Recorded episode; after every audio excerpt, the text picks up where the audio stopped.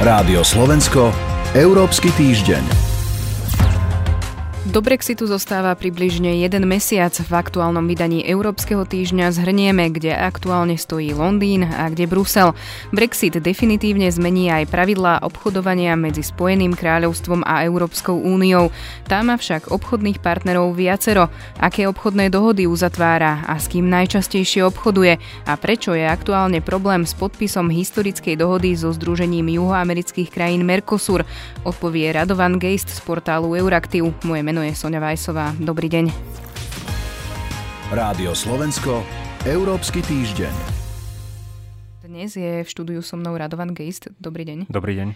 Začneme obchodnými dohodami. Bol to historický moment, keď e, vyjednávači Európskej únie a Južnej Ameriky skompletizovali obchodnú dohodu, na ktorej pracovali 20 rokov.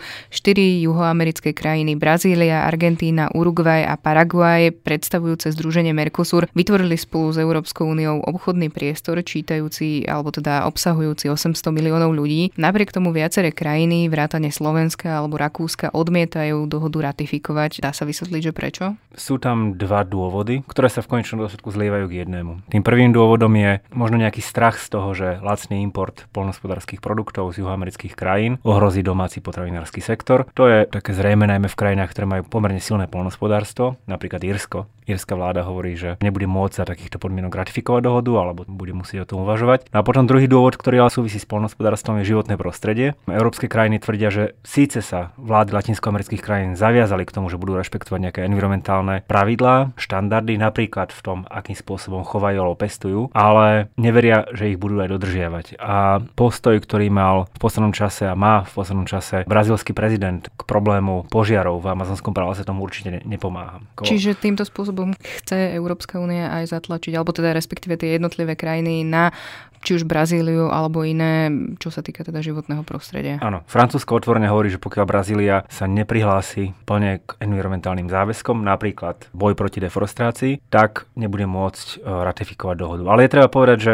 teraz prebieha niečo, čo sa nazýva taký ten právny screening. To znamená, že dohodu a jej právne dôsledky vyhodnocujú Európska komisia, členské krajiny, ratifikácia nezačne skôr ako na jesen budúceho roku. A je veľký problém, ak by krajiny Európskej únie dohodu s Mercosurom neratifikovali? Je to zmiešaná dohoda, to znamená, každá krajina každý parlament, nehovorí o vládach, samozrejme, každá vláda môže vetovať dohodu na rade, ale každý parlament môže zastaviť ratifikáciu a môže sa stať to, čo sme videli v prípade dohody s Kanadou, kde vlastne regionálny parlament blokoval jej ratifikáciu. Tá ratifikácia doteraz nie je ukončená, ale v prípade dohody s Kanadou sa našiel spôsob, ako dohoda predbežne platí. Či je to problém, nuž, ten obchod fungoval doteraz aj bez dohody. Krajiny Európskej únie majú nejaké dohody z čiastkové s latinskoamerickými krajinami. Pre tých, ktorí si myslia, že je potrebné otvárať medzinárodný obchod, že je potrebná liberalizácia medzinárodného obchodu, by to samozrejme problém bol. Pre tých, ktorí tvrdia, že medzinárodný obchod by mal napríklad aj prispieť ku boju proti klimatickým zmenám, to znamená, tie pravidla by mali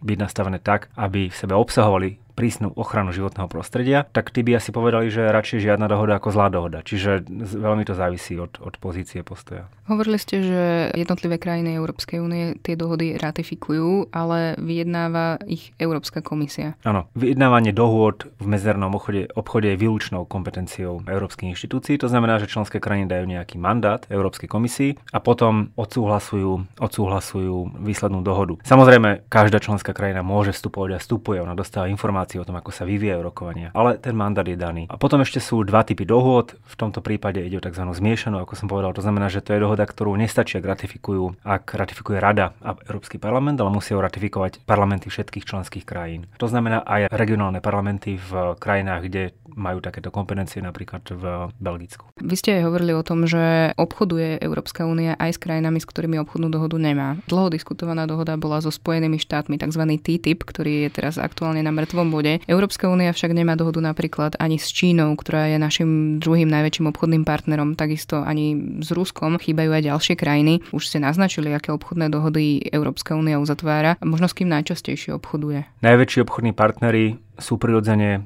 najväčšie ekonomické bloky. A potom krajiny, ktoré majú nejakým spôsobom napríklad strategické suroviny. Preto je to Čína, preto sú to Spojené štáty americké, preto je to Rusko, ktoré dováža energetické suroviny, teda vyváža energetické suroviny do Európy a samo dováža niektoré európske výrobky a tak ďalej a tak ďalej. Pri každej z týchto obchodných dohôd, či už teda pripravovanej alebo zamietnutej ako TTIP alebo schválenej, sa vždy vedie diskusia o tom, čo by tá obchodná dohoda mala obsahovať, ako sa vyrovnajú potenciálne straty a prínosy obchodnej dohody, pretože áno, liberalizácia obchodu síce znamená možno lacnejšie tovary a služby, to je cieľ liberalizácie obchodu, ale zároveň to znamená, že domáci výrobcovia sú vystavení väčšej konkurencii a potom sa treba pýtať, za akých podmienok sú dané tovary napríklad alebo polnospodárske produkty produkované, vyrábané v krajinách, z ktorých prichádzajú. Či sú to podmienky, či to nie je produkcia, ktorá je lacná, ale beží na environmentálny dlh. Európska únia hovorí mnoho o tom, že chce byť šampiónom v boji proti klimatickým zmenám za ochranu životného prostredia. Možno by bolo dobre, keby si v tom dohadovaní obchodných dohod vzala príklad napríklad z Nového Zélandu, ktorý teraz prišiel s iniciatívou spolu so štyrmi ďalšími krajinami, ktorá má nastavovať obchodné vzťahy tak, aby priamo v týchto obchodných vzťahoch boli zapojené environmentálne klimatické otázky. Určite Európska únia je možno ďaleko v ochrane životného prostredia, ale určite to nie je obchodný blok, ktorý by v tom robil úplne najviac, čo sa dá. Vždy sa dá robiť viacej. Európsky týždeň pozrieme sa na Brexit, aktuálne je to takmer presne mesiac do 31. októbra, a teda dátumu, kedy má Spojené kráľovstvo z únie vystúpiť. Zhrňme si teda, na čom aktuálne Londýn a Brusel sú. Vieme, že tento týždeň rozhodol súd o tom, že pozastavenie činnosti britského parlamentu bolo nezákonné. Rozhodnutie Najvyššieho súdu má väčší význam pre vnútornú britskú politiku ako pre rokovania o Brexite. Dnes sme stále v situácii, keď jediná dohoda, ktorá je na stole, je dohoda, ktorú vyrokovala ešte Theresa Mayová Mayová. Táto dohoda nevie získať dostatočnú väčšinu v britskom parlamente. Hovorí sa síce o nejakých možných ústupkoch a kompromisoch a je pravdepodobné, že na najbližšej rade v polovici októbra bude snaha nájsť nejaké kompromisné znenie, ktoré by pomohlo získať súhlas väčšiny britského parlamentu. Problém ale je, že v situácii, v ktorej sa britská politika dnes nachádza, sa nedá v žiadnom prípade garantovať, že tento súhlas bude, čo bude určite limitovať ochotu európskych krajín robiť nejaké ústupky. Britský premiér je síce viazaný domácim zákonom, aby v prípade, ak nepriniesie novú dohodu, aby požiadal o odklad odchodu Veľkej Británie. To však ešte nemusí znamenať, že ad jedna o to požiada. A on môže prísť nejakou novou dohodou, ktorá bude mať kozmetické úpravy. A neznamená to, že ak o neho požiada, tak ho aj dostane, pretože môže ho požiadať takým spôsobom, v ktorom dá jasne najavo, že si ho v skutočnosti neželá. Čiže zatiaľ sme stále v situácii, kedy veľmi pravdepodobným výsledkom celého tohto bude odchod Veľkej Británie z Európskej únie bez dohody o odchode. Toľko Radovan Geist z portálu euraktiv.sk. Ďakujem vám za rozhovor. Ďakujem, do počutia.